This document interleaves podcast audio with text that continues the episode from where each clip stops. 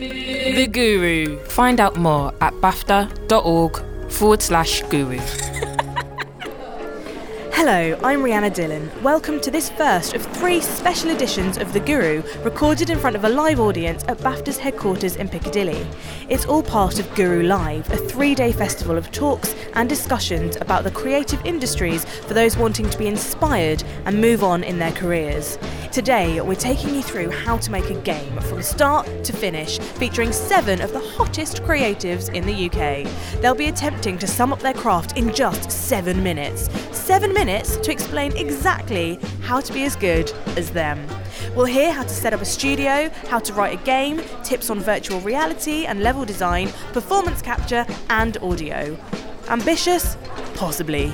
Foolhardy? Definitely. Your host for this episode is Kate Gray. Uh, so first of all, first of all, we have Yana Karlikova with a talk on tips for new studios. Now, Yana ran the Stugan Dev Accelerator in Sweden last year. She was the project manager. Uh, Stugan is a non-profit initiative for young game developers, and it's designed to accelerate careers with a commitment to diversity. It's a two-month residency for individuals or teams for up to three. So if you're interested, ask Yana.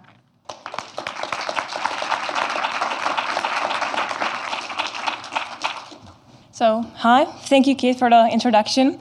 Uh, my micro talk today is going to talk about uh, giving tips to new studios. Zero. It's a number discovered by the Babylonians, and uh, it's a mathematically very interesting number. Uh, it's a common runtime error if you try to divide by this number. And uh, it also happens to be the number of the studios that I have started. if you don't count the studio that I have started and have run quite successfully in this uh, fantastic game. So, who am I to stand here today and give you advice on how to start a new studio? My name is Jana, and I've been running a Swedish games accelerator called Stugan. Stugan means the cabin in Swedish, and uh, we are bringing together developers from all over the world and having them work on their games in the middle of the Swedish uh, forest for, for the summer. And um, having run Stugan has given me the option, the the possibility to meet some of the great developers uh, in the world and also people who have started and uh, have successfully run uh, smaller or bigger game studios, um, companies like DICE, Rovio, Mojang. These people come to Stugan as mentors and advisors. So, my advice today is based on my experience that I have gained from uh, setting up and running Stugan, and also from having dialogues with these successful entrepreneurs, and from trying to help our teams to, pro, uh, to make uh, progress in their projects. So, first of all, when you're trying to set up a games company, it's very important to think about the business aspect. Many developers don't like to think about this. They, they say that they're developers and uh, not entrepreneurs. But it's very important to be at least a little bit entrepreneurial. Or if you really don't feel like doing it, then make sure that you bring into the team somebody who can help you with that. It's important. Uh, to think about the, the business model and the monetization early on often I play games that people are working on and I ask them, How are you going to monetize this game? And they say, I don't know, I haven't really thought about it yet. And uh, I think it's very important to actually think about this early on and decide if you're going to make a free to play or a premium game, and then continue developing the game accordingly. If you really don't feel like uh, dealing with the business, then an alternative would be to go to an uh, incubator and accelerator. There is many programs across the world that focus on games, and uh, they can help you help you out with these things. Incubators are not for everybody, uh, but if it is for for you, it could be a great fit, and you can get a lot out of it. One thing that we're trying to prove with Stugan is that the location is not important actually. You have to think globally and uh, you can make a great game regardless where you are. Basically, you just need to have a computer, an internet, and you can make a great uh, game anywhere where you are. We are bringing our developers in the forest and they, they make a great game there. So, one, uh, one thing that I would like to uh, talk about is this transition that we have uh, witnessed uh, in the few past, past few years. So before a few years ago, when you when you wanted to play a game, you physically need to go to a shop and buy a copy and go home and install it on your computer. But nowadays, you don't have to do that. You can you basically don't need to leave your living room and you can get uh, any game that you like. So this comes with uh, a new marketing strategy. Before, everybody would have to have a publisher, and the games would physically need to be shipped to different parts of the world to distribute it to, to those countries. Nowadays, you don't have to deal with this problem anymore.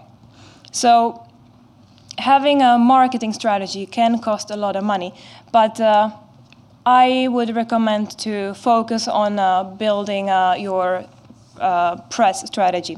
So having a good PR doesn't necessarily need to cost a lot of money. A lot of developers think that they don't really want to bother with this because it would uh, take a lot of money from their budget, but uh, it doesn't necessarily need to be that case.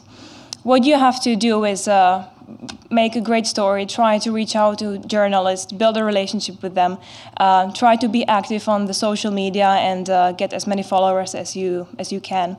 And uh, this is a rather uh, big topic. I don't want to go much deep into this, but I would recommend to find uh, a PR person who works full time with that and uh, try to book a meeting or two and get an advice from them, because that could really help the game. One other thing that I think is uh, is important is to to get out there. Don't just sit in your office and uh, leave uh, leave your computer and uh, try to go to as many events as you as you can, Confer- conferences, uh, different uh, meetups, and meet developers like yourself and also people who have more experience than you and get inspired by them and get motivated and get some advice. It's important to uh, go to game jams. It's rather popular between the indies as well. There you get to work on a new project for a day or two, and uh, that gives you a new perspective, and you can create a new project that potentially can become something bigger. One example is a Goat Simulator, which is a great game, a Swedish game that came out of a, of a game jam actually. And uh, last but not least, uh, don't be afraid to put yourself out there and uh, show your game to, to people while you're working on it. And uh, this can be scary, but it could be very beneficial. You get uh, feedback and, uh, and you can make a great progress with your game. So last, I would like to say that I believe that the indies are the rock stars of, of the 21st century. Um, back in the 60s, people were trying to be like Beatles. They were their heroes, and uh, they were playing in their garages and trying to, to make a band like Beatles. Today, people are sitting home trying to make a next uh, Minecraft or Candy Crush. So, thank you. I wish you good luck, and uh, thank you.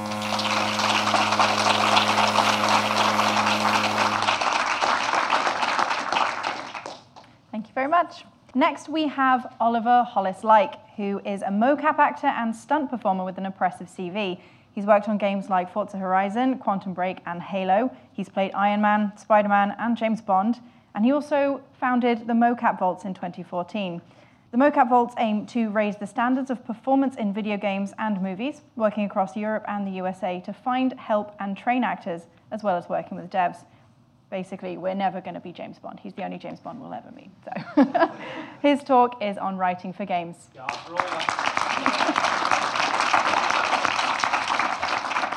It's a, a, very strange introduction to a talk on writing, but that's me. yes, I've done a lot of performance capture over the years, but uh, for the last four years, I've worked as a writer for Saber Interactive, a developer in Russia that made Halo Anniversary, uh, Halo 2 Anniversary for the Master Chief Collection, um, but also some other games. Um, and so I'm going to talk to you a bit about that. A story is essentially a journey. It involves a character, something happens to that character that sends them out on that journey. Uh, they have an objective and they face obstacles along the way. That's a simple story. It can be very simple. It can be as simple as a penguin who's lost its friends and is trying to get back to them and facing the challenges of the Antarctic. That is, that is a story. In fact, even Flappy Birds has a story, which is why it's not a cube moving through little columns. It's actually a bird trying to find his way home, I guess. Um, what are we trying to do with the story? We're trying to create an emotional response from the audience and to create empathy for the characters in our story. Why? Because if they have emotion and empathy, they'll become attached to that story and they'll want to keep playing and tell all their friends about it. Remember that the player has their own story as well. More and more games are becoming very, very much interactive experiences. And you have to remember that the player has their own experience and will have their own part in that story. And each player will have a different experience of that story. So make sure you leave a bit of room for them to do that. Why is story important? Well, it's not just window dressing for a clever gameplay mechanic. You may feel that you've got a kind of gameplay that no one has ever done before and it's going to be amazing. But without story, it just becomes a series of button pushes. What you need is a reason for players to want to go on beyond that gameplay mechanic. It creates audience attachment, which is essentially what I said about wanting to keep playing and wanting to tell your friends about it. If you think about the number of zombie games that have come out and the one that everybody seems to remember is The Last of Us. Why? Because it's not just a game about shooting zombies, it's the story of a father and his daughter's uh, journey through that zombie world. Also, it defines your game from all the others. So, you know, if you have an interesting story along with your gameplay mechanic, then you're going to have a much more memorable experience. More than words. Try not to have too much exposition and dialogue heavy scenes in your in your game try and use other features of the medium. It's a visual medium, an interactive medium. So shift away out of the dialogue, try not to have too much exposition, and put that into the environment itself. Great examples of this are something like The Division, an amazing game, fantastic story, but you learn what's happened to this city by moving through the environment. And uh, a great point that was uh, added this morning by John Dower, thank you, John, is collaboration with other people in the team. You may be the writer, but as you know, with all games development, you work as part of a team. So make use of all these people you've got, these creative people. You may come up with a great idea, but you've got to run it past your team to find out whether it's actually possible to do it with the budget and with the facilities they've got. But also, they have great ideas. Animators, coders, and audio people, they're all going to have their own way of saying, we know how we could help to tell the story. So work with your team. I said about using environment, you can also use NPCs. You know, uh, again, the Division or Homefront 2, you walk through that environment and you, you overhear conversations, little pieces, of things. You might even overhear a TV that's on in a room that you pass through. You know, you look through the window, and that's another little piece of the story that you didn't have to include in dialogue. Um, and that creates a much more immersive experience rather than just two characters telling each other what's happened. Um, character design as well. You know, if you've got a character that doesn't look hungry, then the, you know, the audience aren't going to believe that it's a city that's lost all hope. You need to have characters that fit the, fit the tale. Um, and change. Homefront 2 works very well in that as you move through the game, you're playing a resistance fighter. The more successful you are, the more the civilians in the city join your cause. They start to spray graffiti on the city. They start to uh, smash up cars and start fires, throw stones at the occupying force. So, if you can add that element of change as the story progresses, that's a very effective technique. Also, if you are going to write dialogue, act it out. Dialogue is a, a, form of spoken word, and if it only ever exists on the page, you'll never know if it's truly effective. So get people uh, that you work with or friends, act out your dialogue, and find out whether it stinks or not, because a year into the production is too late to be changing dialogue. Interactivity. It doesn't have to be an incredibly expensive and difficult process. Uh, simple choices can make a huge difference, um, albeit a complicated game. I remember in Bioshock when you find those little girls and they have the syringes, and you have a choice whether to keep that uh, syringe and give yourself extra powers at the expense of this little girl, or whether to give her the syringe and relieve her from her pain. It's a simple choice that doesn't have huge consequences, but as a player, it makes a difference. It defines your experience of the game. Um, consequence. A fantastic game. If, I don't know if anyone's played This War of Mine. It's an incredibly simple indie game. Amazing experience. Incredibly depressing to play, but very fulfilling. Um, you know, your decisions have life or death consequences on the characters that you play with, and it really feels like you're losing someone when you lose them. It's a, mainly a text and visual based game, but those consequences matter. Variation. Try not to have every choice the same. It kind of speaks for itself, but, but do try and get as much variety in there as you can. Um, and you'll find your scripts, which don't look anything like film or TV scripts by the time you're finished, look like a mix of between a, a dramatic script and a, and a, a C code. I find myself, um, I've worked on huge uh, uh, games for the developer I'm with, um, and you find these scripts that become a thousand pages long. And it's like uh, if the player does this, then this character says this. If the player does this, then the character says this. If the player doesn't do this, then go to line 365. And it can get very, very confusing. We figured out a way that works for us to, to kind of um, do that script, but you'll have to find your own way that works for your project.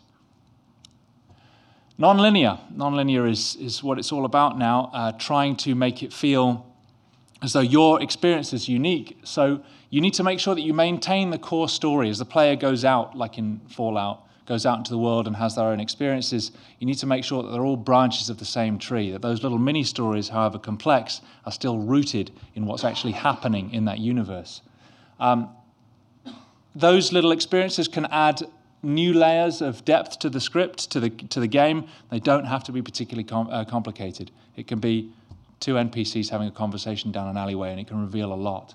Um, project scale can be vastly increased. I worked on Until Dawn as a performer, and for every choice that you have, they had to have two separate performances. And you have that here, and then here, and then here, and then here, and you've got this incredible branching uh, storyline that comes off, and it can get very expensive. So make sure if you are going to do that, that it's worth it, that it has the impact that you want, and that you can afford to follow it through. Uh, and finally, writing in a video game is a continual process. Uh, changes will be made throughout the development and get used to it. You know, you'll be. I, I, worked on a game for two years, and the developer decided to change the main character from uh, an older male to a younger female. And suddenly, all of the backstory goes out the window. You have to change all the conversations you've had. You look through your thousand-page script to try and find all these little nuances you put in there carefully, and then remove them. Um, so you have to be prepared to, to lose those nuances. You've just got to let them go. There just isn't um, this, the there isn't the time to just keep pushing and holding on to ideas. Move with the project. Be creative and always be prepared to accept changes because they're going to happen. When you've got a big publisher who's telling you you've got to do something, it's going to get done. In Quantum Break, they changed the lead actor three times.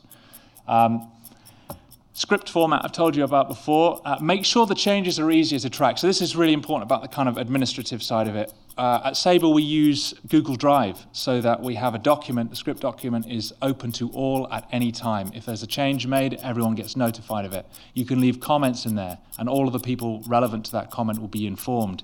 Um, you can highlight things when you change them. It's a very, very flexible piece of software, and it was invaluable to us when you've got 100 people working on the same project. Um, and communication. If you are going to make a change, make sure everyone knows about it because you don't want someone designing a building in a certain way and spending a month of their life doing it only to find out that it's not necessary anymore. So that's it for me. Thank you for your time.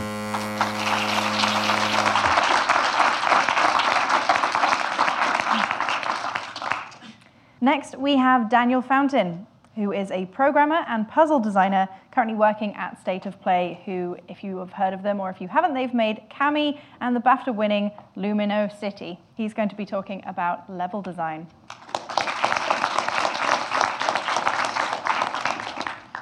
I'm Dan Fountain. I worked on these, these games, Kami and Inks, which is being released on Thursday, um, are primarily puzzle games, and as is Lumino City. So I want to talk to you about how we can make our puzzle games better. Um, so I think it's a great idea for us to look at board games for this because they contain a variety of different rules. They have lots of different mechanics, and we can really learn from them. So, um, once or twice when I was a child, um, my family would play Snakes and Ladders, and I was really good at Snakes and Ladders, or so I thought. I mean, coming back to it as an adult, I've noticed a serious problem with it. It's all just luck. You don't make any decisions while you play. Knowing that fact makes the game incredibly boring. You advance by rolling a dice. Oh, I hit a snake. Whoa, that's one in six. Oh, I climbed a ladder. Well, that's a statistically probable event. It's chance. Call me cynical, but it's so boring. Maybe in conclusion, we could say decision making is what's satisfying. But what of chance? What if we completely remove chance? Well, that must work, right? Well, if we completely remove chance, we run the risk of our games being too boring, Noughts and crosses is an interesting example. It's actually possible to memorize every single move. Every game becomes the same and boring without chance. Imagine if we took a game like Risk and completely removed all of the dice rolls. Suddenly, we know the outcome of every single fight before it happens. There are loads of stalemates and dead ends. If someone discovers the best tactic, it will always be the best tactic. Maybe just like Noughts and Crosses, the person who starts in the middle will always win. But in a normal game of Risk, people come back despite the odds. People take a leap of faith or gamble on an unlikely battle, and that's what makes risk interesting. So maybe chance is drama. When used responsibly, maybe chance can actually create drama in our game. There's an inherent risk in every decision. A game like poker, for example, is entirely based on risk and chance. It's what makes it fun. Poker isn't as random as snakes and ladders. There are enough decisions to manage your risk, so maybe there's a balance here. But maybe some of you are thinking, what about chess? Chess is a game with no dice rules, but huge complexity. Did you know that the Olympic Committee actually considered chess to be a sport? Chess is a really strange sport because at its heart it's pure logic. There's no subtlety of movement or technique, it's just pure tactic with everything else stripped away. Now, I think this complexity is due to something I like to call emergence. Chess creates this uh, rare feat that we always talk about where it's easy to learn and hard to master. I know exactly what the rules are for chess. I know where every piece should go and what all the objectives are, but I'm terrible at chess. I have no idea how to actually play. Unlike Noughts and Crosses, I can't remember every single move. Chess has thousands of do's and don'ts. These do's and don'ts aren't the rules, they're separate from the rules, but they're created by the rules. It's said that they are emergent complexity. They emerge from the otherwise simple rules, and this is what makes it easier to get into chess. It's true for most games. Um, chess is just really interesting because people literally dedicate their lives to writing books about tactics. So let's define emergence as small rules having effects on a bigger scale. We can use this to make better computer games, but we can actually take it further than board games are able to. In a board game, every action is executed by the player. If you're playing a game like Solitaire, the player needs to stack cards up in a very specific placement every time. Computers are literally designed to automate these repetitive tasks for us, so let's use that.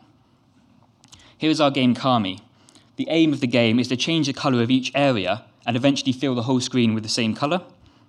But there are 160 coloured cards that all flip over depending on the colour next to them. Now, we could turn this into a board game, but every move would take several minutes. Each game would take half an hour. Now, Kami again uses simple rules so it's easy to understand, just like a board game, but it does hundreds of calculations. A much more extreme example of this is potentially Minecraft. It has simple rules of how things interact with other things, but if you allow a computer to simulate thousands of interactions, people can literally go on incredible adventures in the world of an emergent story. Physics games like Limbo, for example, also create emergent puzzles from complex physics simulations. And what I mean by that is, like chess, the puzzles emerge from the frame by frame iterations, if you like, of the simple rules.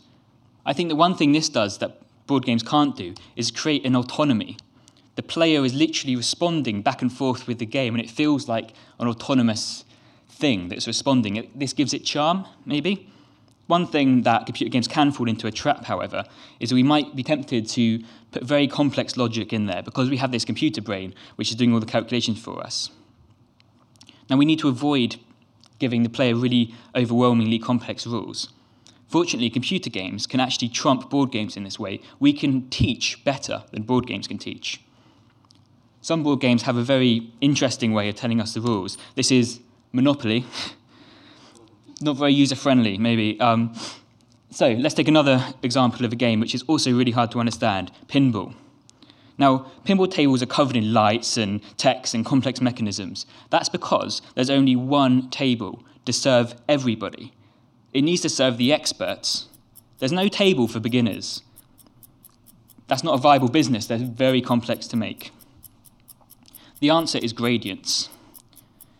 Uh, state of play, we're coming out with a new game called Inks. And when we made Inks, we asked a question What if we had hundreds of pinball tables with ever com- increasing complexity? Well, the first table could just be a single target you could learn to hit. The next table could be divided in half. You could learn to aim. Eventually, we might include a ramp and you can navigate on rails. Then you could add a second flipper. You could learn to link shots together and get to new places.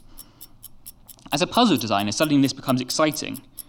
We can't have hundreds of pinball tables in real life. They're very expensive and big, but computer games can do this.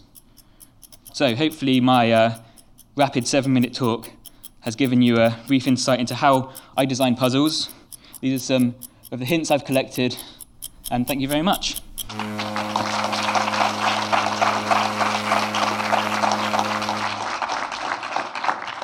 Next up, we have Rob Morgan, a talented and experienced game writer who worked on the VR game The Assembly. Rob's also a narrative designer and a voice director who works with studios, charities, publishers, and indies to help design digital narratives and world. He's worked on games like 80 Days, Fallen London, and Sunless Sea, and he's going to be talking about storytelling in VR. All right. Hello. My name is Robert Morgan, and I'm a game writer and a narrative designer, whatever that is. And I wanted to talk about story and narrative in VR, how it works, and how we can best take advantage of VR to create narratives that start feeling like they're actually native to a virtual reality setting. So I worked as a consultant for VR projects, and I've written and designed narratives for the three major headsets, plus the Gear VR, and for live action and 360 filming. And that's basically been a process of falling into a series of potholes, making a whole load of mistakes all at once. And I also talk a lot about VR in settings like this, which is a process of trying to identify the potholes after I fell into them, and trying to warn people about them so that people don't necessarily make the same same mistakes that I did when they're developing their VR experiences. And the thing is, VR is a relatively young medium. It's only really, in the current iteration, been around for a couple of years, which isn't very long even in technology years, although it is quite a long time in pothole years. For the purposes of the podcast, this is a news report about a guy who threw a two year birthday party for a pothole on his road to try and encourage the city he lived in to fix it. And it actually worked. The fact is, we're still working out by a mix of academic study and trial and error and gut instinct how to tell stories in VR. And there are going to be some embarrassing potholes that stick around in our understanding of how to tell stories in that medium. And they're going to be around for some time because often we can't even put our finger on a problem in the way narrative works in a new medium until someone comes along with an elegant solution. But that's always been how art works how to make narratives that feel VR native, that answer the promise of VR and that take best advantage of the medium, instead of just treating it like a gimmick. That's the challenge. So consider this a seven minute celebration of the potholes that I've fallen into and I've hauled myself partway out of. Hopefully, it's useful. So, number one, immersion isn't realism. Now, this is important, and it's really, really vital to recognize that photorealism isn't the be all and end all for VR. Some of my favorite experiences I've ever seen in VR, instead of putting the user into somewhere that looks as real as possible, instead are about putting people into otherworldly dreamscapes. But there's more to it than this, because actually, realism isn't really realism. Actually, realism in the games industry is often used as a shorthand for better graphics and for more empowering effects, for more superpowers. If an enemy can take hundreds of bullets to the face, it's often critiqued as a piece of unrealism. But the fact that you can carry two shotguns and another two in your rucksack, that generally is called acceptable unrealism because it's cool. If we look at many of the things that are considered realistic in flat screen games, but transpose them into VR, they end up not looking very realistic at all. In an average modern shooter, for example, a medium which we tend to consider to be a typical video games experience, your ground speed is about 9 meters per second without dashing. And that's a speed that most humans don't move at except at a dead run. You jump far too high, you rotate too fast, and you move backwards without hesitating, which runs the risk of walking into potholes. All of this stuff actually feels weird when you transpose it into VR, and it starts to feel even nauseating. And all of that stuff, all of the bonkers physics, all of the high ground speed, it emerged not because that's what games are, but because much of the industry was competing to hold the attention of users on a screen which was over there on the other side of the living room. And that's simply not an issue we have in VR anymore. There will probably be players who get used to deathmatch in VR, they get acclimated to it, but it'll probably be a smaller niche than it is now. And in the meantime, VR is actually giving rise to a whole new demand for slower, more contemplative, more thoughtful experiences with high detail environments that you're meant to look at before you blow them up, if you even do at all. Pothole number two, have an answer to this question. Have an answer for when the player asks, Who am I? So, the live action experience is something that's really going to sell VR. There will be an opportunity to have a globe camera set at the front of the stage here so that you, anyone can connect online and be in the best seat in the house for a Beyonce concert. That is a clear uh, user case, that is a clear opportunity which sells itself. But even then, even in a spectator situation, I think you need to be able to answer the question who am I? Who is the user in this system? And that's because the revolutionary thing for VR, about VR for me, is not what you can see, but who you can be. Because when you enter VR, it's not just a case of showing you new things and putting you in front of, kind of putting things directly into your eyes. You're also radically present in the scene in a way that you're not in a flat screen game. You're radically embodied. And so VR is an opportunity to, to give the audience something that they haven't seen before, to put them in a perspective that they haven't seen before, to allow them to be somebody that they never thought that they could be. And because VR is not spectation, no matter what you're seeing, you need to understand your relationship with what the user is going to see in a way that you don't in other media. But, and this is pothole number three, I'm a role player, and players are generally much better role players than we give them credit for. Giving players the opportunity to be someone, to embody someone that they didn't expect, to be somebody new in a game. That's really, really powerful. But it doesn't mean that you have to deliver a really detailed dossier about their character, to tell them exactly what their motives are. Because being radically present in the scene means players actually bring a lot of themselves with them into your simulation when you make a VR experience. And that means that you have to leave a bit of ambiguity because different players just sympathize with different things. Different players will want to play things in different ways. But you still have to let players retain a sense of agency and ownership over their actions. Motivations in flat screen games tend to be very broad, so much so that there's a pretty reliable formula for how motivations in most flat screen games work. But in VR, this isn't just poor narrative design, this is an immersion problem. Because trying to impose too much on the player, trying to tell the player why they're doing everything, detaches them from engagement. It makes them feel like they're just going through the motions. You can't separate VR and interactivity. And if, you, if you're a VR developer, but you're trying to act like the player isn't there and just tell the story you want to tell, pretty soon you'll find that the player isn't there because they lose interest if you don't allow them to retain some ownership over their motivations. Instead, you can use implication, not just in the sense of just implying things, that's really important because understatement is incredibly important in game storytelling, but also implication in the way that you get implicated in a murder. Instead of telling your players who their character is, what their motivation is, why exactly they're doing exactly everything that they're doing. Give them just enough information that they're involved without having to know everything. Give them a secret to keep, or tell them to just try to act normal. That's the stuff that implicates the user. Make it so that it's too late. The player is already involved before they even know who they are, before you deliver all of the exposition, before you do world building. Grab the player by making them already involved, giving them a secret to keep, giving them something private that only they know. Tell them to just act normal and they'll be role playing before you even tell them who they are or before they even realize it. Number four, stage don't shoot. So I see a lot of live action scripts for 360 live action uh, VR experiences. And they're often written in the way that you write a cinematic script. They'll go, this happens, this happens, this happens, and then we see. And that's the point where I have to go, no, wait, stop stop there because we don't see. You can't guarantee that the player will see anything that you want them to in VR. You can't conduct or direct or edit their perspective. All you can do is create a scene and then allow them to navigate it and interpret it in the way that they want. You might crash a helicopter in a really spectacular fashion in front of a VR player, but there is no guarantee that they won't be just looking the other way. And that puts us in the business of curation, not narration. It means that level design and story design are even closer together than ever before. But it also means that another of my real loves, the theater, is actually very relevant to VR because where level design meets story design, that's set design, which is why you have to stage these stories, not just shoot them. In my opinion, games are too conceptually beholden to cinema anyway. In VR, people talk about how you lose the ability to do the cut scene because you can't take camera control away from the player. You can't just cut to the helicopter crashing. You have to let the player choose to look at it. And people talk about the loss of the cut scene as though it's a tool that we're losing, but I think it's a compromise that we no longer have to make.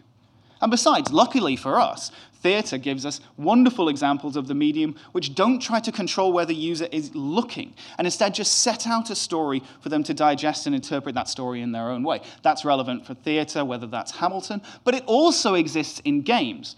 Go back to Half Life. It never takes camera control away from you. All the storytelling is done by overhearing and implication. It doesn't stress if you're not looking in the right direction. It just arranges things so that you probably are because there's always something interesting happening.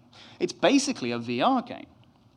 just remember if you take nothing else away from today, remember that that loss of camera control, the surrender of narrative control to the user is a fundamental quality of VR. You can either fight it or you can embrace it. That brings me to my final pothole. The last mistake is to focus on visual immersion, on fidelity, on seeing, and in doing so, fail to create emotional immersion. Because immersion isn't the same as distraction. You can't distract people into being immersed. We're a long way from being able to simulate virtual environments, and especially virtual people, that are convincing 100% of the time. And that's fine, because if you're a VR developer, I don't think you're in the business of tricking the user into thinking they're somewhere else. I don't think that's the point. I think you're in the business of creating somewhere else that players are interested in going to. Users will always, always be able to see the strings if they want to. The trick is to make them want to believe the strings aren't there, or make them so interested and so engaged that they stop caring about the strings. Which again means going back to theatre, because suspension of disbelief, willing suspension of disbelief, the thing that theatre runs on, that isn't going away. Because your simulations have to be intriguing and engaging as well as visually spectacular. And you do this by giving the user someone interesting to be, even if that's themselves. You do it by laying the story out for them to discover and own instead of just telling it to them. And you do it by letting them bring a little bit of themselves into the sim so that they can come out of it feeling a little bit responsible for what happened. Because just like theatre, VR isn't a broadcast media. It's not something that you deliver to users. It's a pact, it's a relationship with users. And that means telling stories with humanness in the middle. Because suspension of disbelief, this thing that theatre runs on, Coleridge, the poet, coined that term. But he coined it to explain how he could get away with writing stories about fantastical elements like goblins and ghouls that at the time were really unfashionable. But he argued that so, providing that a story has sufficient human interest and a semblance of truth, the user will be engaged enough to suspend their disbelief, even if the story is full of ostensibly unlikely, improbable elements. As long as the story is sufficiently human, we don't focus on the unreality. We focus on what's human within it. Games have no shortage of the fantastical, but in VR more than ever, we need human stories at the center of our experiences, or you run the risk of breaking immersion through disinterest, through lack of engagement. And ultimately, when you break immersion, what happens is the player is reminded that they're sitting on their own in their living room wearing a plastic helmet. because immersion is a pact with the user. And like all pacts, it's hard to build and easy to break. That's where I want to leave it. Thank you very much.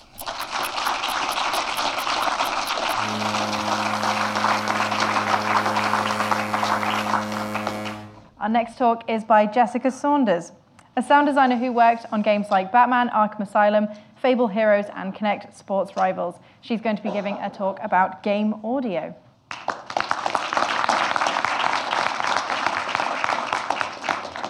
Hello. Game audio is something that is vitally important, and it's something that many developers and many filmmakers overlook until the last minute. Um, for many examples, I've had many phone calls in my career from directors and video games saying, Seen your showreel, found you on LinkedIn, we'd love to hire you. We have to, two weeks to do this entire game, two weeks to do this entire film. We're going to pay you £100. Can you do it? And you have to very much turn around and say, No. Um, with films and with games, audio is so vitally important. You have to start thinking about it from the beginning. It's something that should be at your forethought from the very set go. Um, audio is what gives your production life. It's what brings a sense of realism to it. It's what really creates the mood and allows you to be part of the game and the film that you watch. Um, we go through extreme lengths to get what we what, where we are today. We the work that sound designers put into these games and these films that you watch and that you play is something that's not often thought about. Um, I did a talk earlier today with um, Adam Hay talking about his sound design work on the Rapture. Um, and that was really interesting to see another sound designer's point of view because we're such a small niche of people, we all tend to know each other. So I know Adam very well, and to hear him talk about his work and just explaining the amount of depth that went into a, uh, appearingly very simple game. You know, you're walking around an English village, how much audio can it be? And when you actually sit and talk about the depths that he goes through to get this incredible sound, it really hits you and it makes sense of why he is a BAFTA winning sound designer. Um, for example, on Arkham Knight, we would go through um, extreme pain and fear and um, blood, sweat, and tears to get the audio done on this game. We have gone out in the middle of the night to record. We have worked till 1 a.m. Um, editing files to make sure they are clean as possible. We find bugs and we fix them, which no one would, in their right mind, really notice. But we know it's there, and it's all these little things that add up and become part of the overall process and the overall experience of the audio. Um, I do think when especially you're starting up, um, I think a lot of people here are like breaking into games, breaking or want to break into film, and are talking about setting up studios and doing games from scratch. And I, th- I find an often point is you need to start thinking about the audio now. And the audio does cover everything from your ambience to your music to your dialogue. As they were saying, as some of the people here was talking about earlier, you know, when you have your script, you need to read it out you need to get a placeholder recording down as soon as possible with a performance that's roughly the right kind of timing that you think you'll have, because otherwise it'll throw all your animations off, it throws your cutscenes off. Things like this that people don't often think about and can really ruin a production later on. You have to allow space for audio. Whether it's an animation of a ball bouncing, if the ball bounces at the wrong speed and it's just a little bit too fast, a little bit too slow, your audio won't work, timings won't fit, and especially if you're trying to match everything to music. A piece of advice that I was given um, whilst I was at uni is something that's really stuck with me. Um, as a developer, whether you're a game maker, a filmmaker, TV, advertising, anything, the two things that will set your production apart from everyone is your lighting and your audio. If you get those two things down, you will look like you have a professional outfit, no matter how low budget, how much you don't know what you're doing. If you get good lighting and you get good audio, so much is forgiven. It really is, and that's something that's vitally important.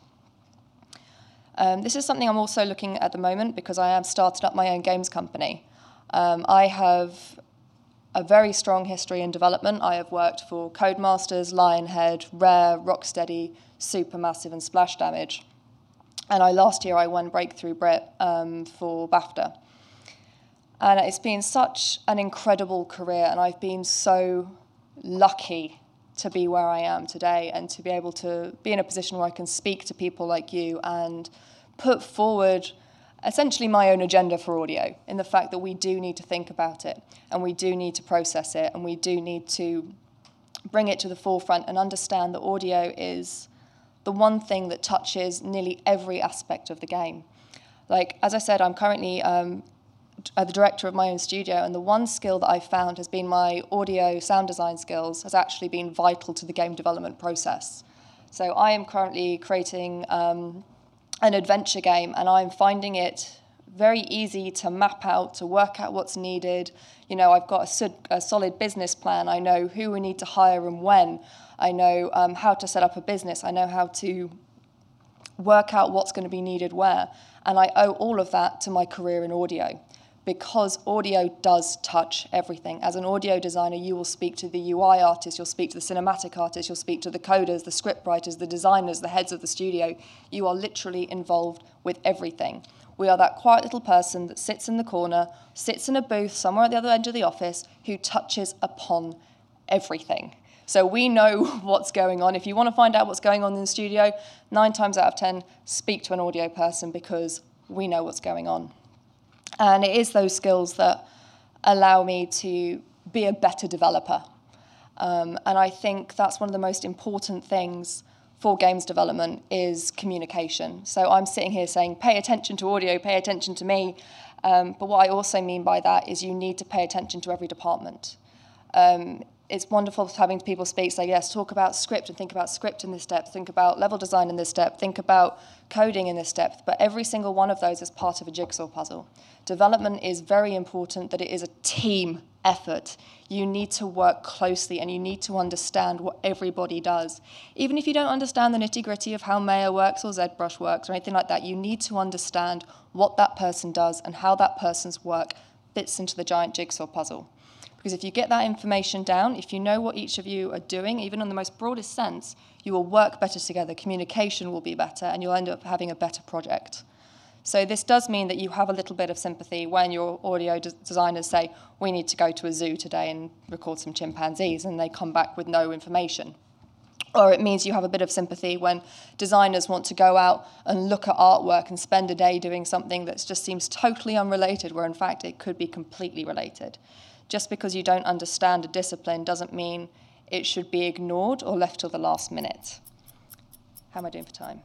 Uh, you've got about 40 seconds. 40 seconds. So, yes, um, I know this talk has been a bit of a ramble, and I do um, apologise because I have come terribly, terribly unprepared. But um, what I hope to get across is the importance of necessary disciplines that you potentially may overlook, and just how important they can be overall, and how game development and film and everything, it's teamwork. And that is the most important piece of information I can give to anyone who wants to work in the industry or is thinking about working in the industry is find out what your colleagues do. Find out how a game is made. And for God's sakes, before you go off and make a game, work out how a game is developed.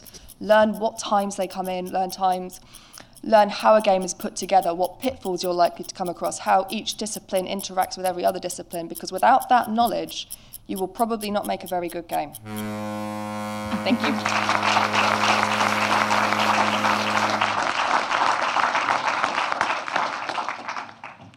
Our next talk is by Dave Ranyard. He's an independent VR developer, formerly from Sony London, and he was a huge part of PlayStation VR. His recent demos include The Deep, The London Heist, and The Getaway, and he's going to be talking about reinventing the controller. Hello. Um, so I've made games for 17 years. I worked at Sony for 17 years, and I ended up last three years I was running their London studio, uh, but made tons of different games from The Getaway, SingStar, EyeToy, Wonderbook, and then the last three years we've been making VR games. With traditional games, you use this to control the characters. So I just want to ask, raise your hand if you've played a first or third person video game using a controller like this. Okay, so most people know what the control scheme is. Basically, this stick, you move forwards and backwards, and that moves you around, and this one moves around the camera. And this is designed, actually, there was a time before consoles were really big when people used to use a mouse and a keyboard to control things, right? I don't know how many people have played PC games where you control like that, right? And in 2000, around that time, everybody thought that it wouldn't work on one of these, right? So I think it was really PlayStation that was the first console that had first person shooter games on them. Prior to that, it was all PC gamers with mouse and keyboard. And people would say, oh, it'll never work, it'll never work. But anyway, they kind of worked out this control scheme that does work. And since then, there's been about 500 million discs sold using this as a controller, right? Great. So the last three years, we've been making VR stuff. So the first thing you do is, oh, great, we've got a controller. Let's have a go with that in VR. And what I want to talk about is the fact that it doesn't work, right? So I'm going to do a demo now. So this is probably less than seven minutes, actually, this talk. But anyway, it's kind of funny. So Will here, good friend Will, who's put all, put a lot of stuff work uh, work into today. Hello. Hello. He's gonna he's gonna control me as if I'm the character. I'm a first person character in in the world, and hopefully you'll see why I don't think it works for virtual reality. Okay. Right. So- So, I've uh, got the controller in my hand. I'm just going to. Oh. Imagine I've got a you gun. might bring your own gun to BAFTA. the- well, Uh, so, yeah, I'm going to push the left stick forward. okay, so And I'm going to pull the left stick back. And. Say, so one of the points is in first person games, you go really fast. You go faster than Usain Bolt uh, because that made the game more exciting. So that's why I was running. Faster than Usain Bolt. Faster than Usain Bolt. So I guess I'll try moving the left stick to the left, and then you do this thing called strafing, to the right. which is you just glide sideways like this. I'll just move him back to the centre. um, I'll try diagonally forward to the right. Okay, I'm going to bang into. And uh, the opposite. And quickly diagonally forward to the left, in case anyone's Ah! got this. Oh, yeah. And now I'll have a go at just kind of moving the right stick in a circle. And I think I've demonstrated all the abilities of this hardware. Yeah. There you Okay. go. So that's a little demo.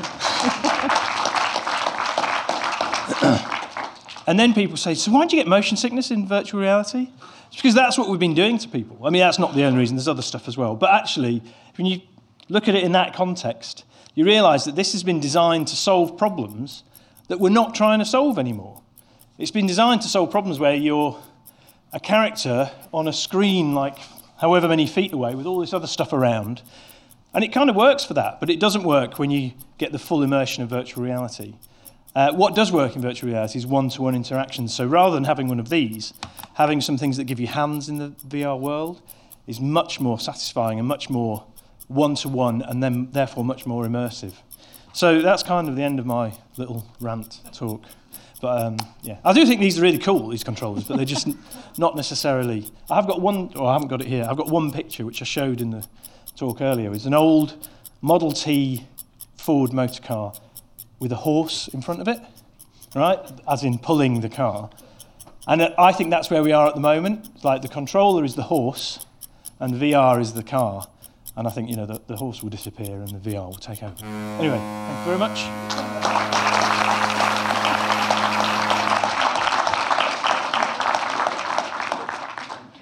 Our final talk today is by John Campbell, the technical director of Triangular Pixels. He has over 10 years of development experience on a variety of PlayStation hardware and VR devices, working at the bleeding edge of technology. He's going to be giving a talk called Triangular Pixels. So I'm going to give you a talk called Tiny Robotic Clones, How Automatic Tools Can Help You Make Better Games with Less Stress. Uh, my name is John Campbell. I'm technical director of a micro studio called Triangular Pixels, based in Cornwall, and we focus on VR content and VR games. So what is automation? Automation you can think of as tiny, dumb, robotic clones of yourself you can use to automate the tedious and repetitive aspects of game development you don't want to do yourself. And this means you could save yourself time, you can save yourself errors, and also detect errors quicker. And ultimately, this gives you more confidence in the game that you're going to be making and the builds you produce your game. So, automation can be as simple or as complicated as you want. And often, it's a good idea to start simple. And you can build your way up to the complexity that you need. Simple is usually the best way to get good bang for buck as well. And to a certain extent, automation and tools that you can produce your project is very project dependent. There are some things that are just good ideas, but usually you have to keep an eye out for the opportunities that work for your game and uh, the things that work for your team. And to facilitate that, it's often a good idea to make yourself work in areas outside of your areas experience. So I mostly focus on programming, but I make a point of occasionally doing some level design or something like that, or content creation. And that helps me see where the level designers and the content creators have repetitive areas that can be sped up by a simple tool that I can give them. Automation could come into several categories. You can have a fully automatic automation, which is something based on a schedule or a trigger. Uh, it could be user triggered, something where you just trigger it by clicking a button and then the whole thing can be just left to finish. Or you can have user driven automation, where you provide a certain amount of input and the tool kind of asks you for minimal uh, additional data as you go through. Builds are often a good target for automation. Um, fortunately, this is kind of fairly well covered in the literature because it applies outside of games as well. Ideally, you want to be able to go from a completely clean project uh, to a built executable and a built package with no user interaction. And if you can do that, you're doing pretty well. But then once you've got your package, once you've got your executable, often you want to submit that to uh, some sort of storefront like Steam or PSN, which usually has a web front end to actually allow you to do that. This could be automated as well, which is usually a good idea because there are often lots of error-prone steps uh, that you can hide away. Um, you want to look into tools like Selenium that you can effectively script a browser. And when you're doing this, it's a really good idea to timestamp your builds. You can do an automated timestamp, have that timestamped in the file, but also have it in the game, visible in, say, an options menu. And that will help you uh, when you get bugs come in from your beta testers or your QA department or just your users tell if that's still a valid bug or it's a bug that you've already addressed and already fixed. Once you've got your automated builds, a good thing in addition to that is just some basic sanity checks. Now, most source control systems has ways you can trigger uh, events when people check in, and you can use that to, on a build machine, trigger a complete recompile, which is particularly important if you're working in an engine which is C or C++ based, and you want to catch a compiler as someone's checked in before the rest of the team notice it. Uh, you can also build your entire game from scratch. Now, depending on the size of the game, this can take a varying amount of time. It's usually a good target for an overnight build. It's also very good at checking that you haven't got any assets that have not been checked in and just left on somebody's machine. Health monitoring is the kind of category of checks to check that your game, like how is it doing? Is it healthy or is it feeling bad at the moment? A boot check can be really simple. You just fire up the executor in an automated way and check if it gets to the main menu. This seems really simple, but you can flush out a lot of errors and catch them a lot quicker with just something like this. A monkey tester is like the next step up. So this could be something like start the game and just pipe it random inputs. And you'll be surprised how many bugs can be uncovered with completely unstructured input. Uh, soak test is kind of the next level of structured testing where you can make your game load up all the assets and all the content in your game sequentially. Uh, if you've got lots of menus, it's good to cycle through the menus. If you've got lots of levels, cycle through all the levels. This is really good for catching memory leaks and resource leaks. And if you leave that going overnight and your build's still cycling in the morning, then you're doing pretty good. And then finally, performance tests can also be automated. It's particularly important for myself because VR is so performance sensitive but you can script a camera path through a level and record both the frame rate and the memory usage as it goes through. And then you can save it, save it out to HTML, and then present that. And you can see, oh, level four is performing badly relative to everything else, or you can see last night's build, suddenly the performance of all the levels went down or all went up. And then the final thing, which is more in the realm of user triggered uh, automation. You can think of generating code, which is usually very good if you have something that has lots of tedious boilerplate like menus, um, or asset generation. Um, for instance, in Smash Hit Plunder, we have a tool that lets us take a simple uh, 2D image with an alpha channel and then extrude that into 3D geometry, which is a much faster way of generating that kind of content rather than making it by hand uh, from polygons in a 3D modeler. Um, so thank you for listening. I hope that's given you some ideas.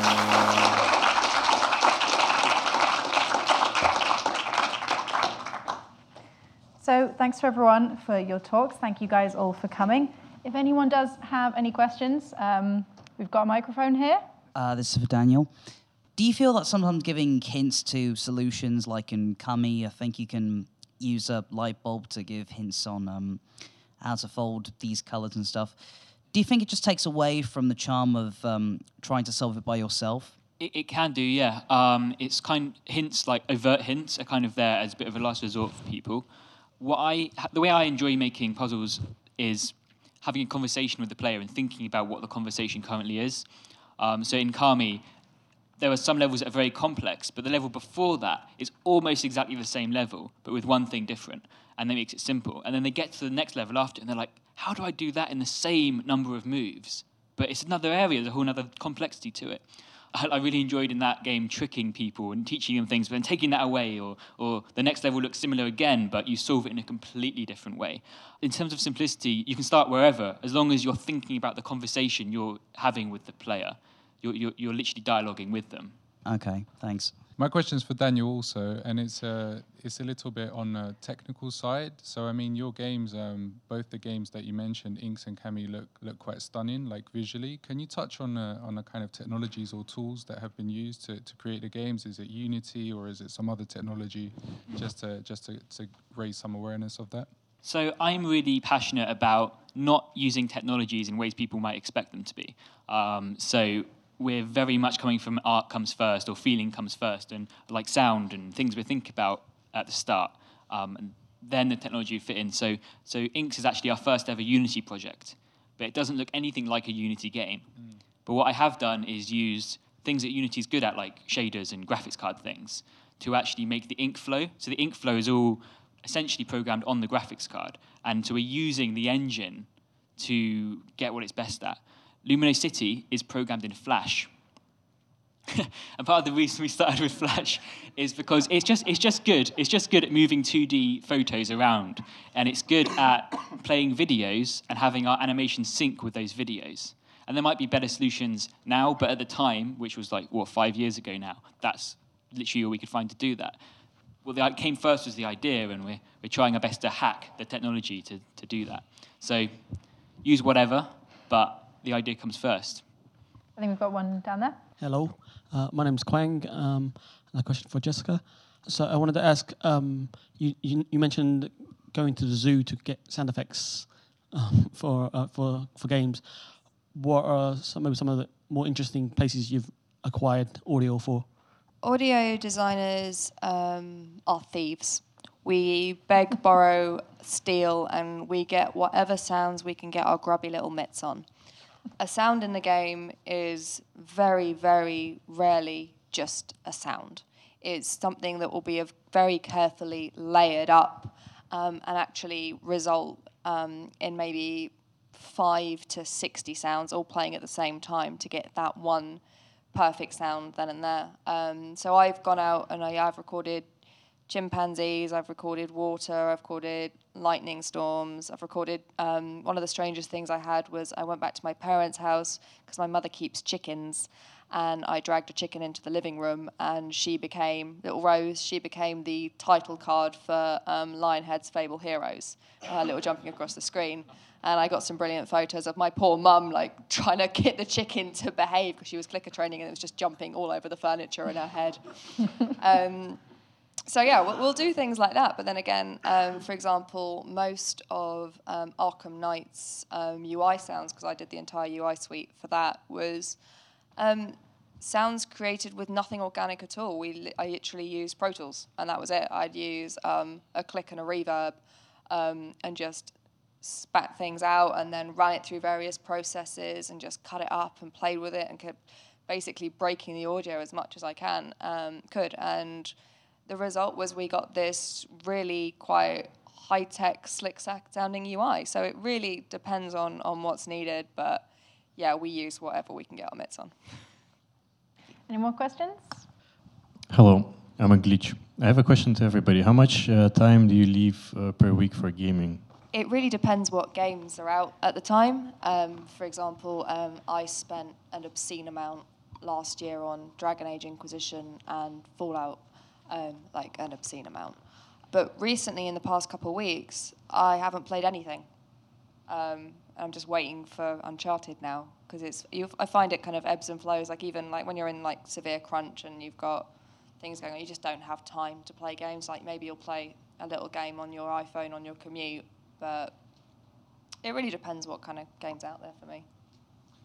Um, I put in a modest 40 hours in one week into Fallout 4 and then had to uh, back out due to life commitments and other individuals trying to communicate with me. But um, I, I, also got kind of roped into the division recently and put in a lot of hours on that. Um, but uh, again, it becomes more and more difficult as an adult to, to put in that kind of playtime. Um, I, uh, I obviously I don't have all the consoles and platforms as well, um, so I do some of my research by watching YouTube playthroughs uh, of games. You know, I worked on Quantum Break for five years, and uh, I still haven't played it. I just watch videos on YouTube for now. So, so that's me. Um, so on a good day, we'll play at work because uh, then we can talk about it and play it over lunch. On a bad day, when we're working too hard, I just need to have my own little time when I get home. So at least a couple of hours a day. I, I, like to play games that I can't possibly make. So I, I, I play games like Rocket League just because it's completely different. Otherwise, I start tearing games apart and thinking about them too much. That's not what you need. I kind of actively avoid long experiences, except when I know I can take like a holiday and do them. Like I haven't even picked up Fallout 4 yet because I know that's going to be a week. Whereas I'm booking a weekend out for when Uncharted comes out because that's like that's going to be a great weekend. But other than that, unless you count time spent playing Drop 7 on the bus, which I still do, and which is the only game that I've gone back to like weekly for years. probably. Other than that, yeah, Division, but only once I'd got to the stage where I could just put in an hour a night, and that's kind of a social activity anyway. It's like I go there to meet people who I can't see otherwise, I guess. I can't say how many hours per week I play because it de- depends on uh, if I find a game that I'm very passionate about. But I'm lucky that my fiance is also in the games industry. So we often, uh, instead of watching a movie in the evening, we often play a game together. So in the last week, we ended up going to bed way too late because we found uh, this awesome indie game called Factorio. And uh, we just spent a massive amount of time on that. I'm going to give you my answer, even though I'm not a game developer. Um, sometimes we play games at lunch, sometimes we have to, and that's uh, fun, except when it's Dark Souls. Mostly I just play them uh, on, the, on the tube, which means I, I'm normally playing 3DS games I'm reviewing, which isn't very exciting because they're normally terrible. Um, so I don't, I don't really play games at home. I don't know if that's a thing people experience, that you do games all day and you go home and you're like, I don't want to see another game ever again. But sometimes it's a bit like that. So yeah, uh, I think that's all the time we have. So thank you very much for coming, uh, and thank you again to our speakers.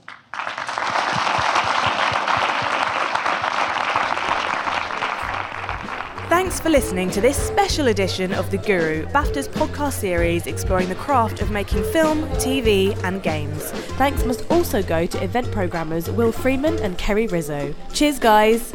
Subscribe now and never miss another episode. We're on iTunes, SoundCloud, and all podcatching apps. Until then, I'm Rhianna Dillon. The producer is Matt Hill. See ya! The Guru.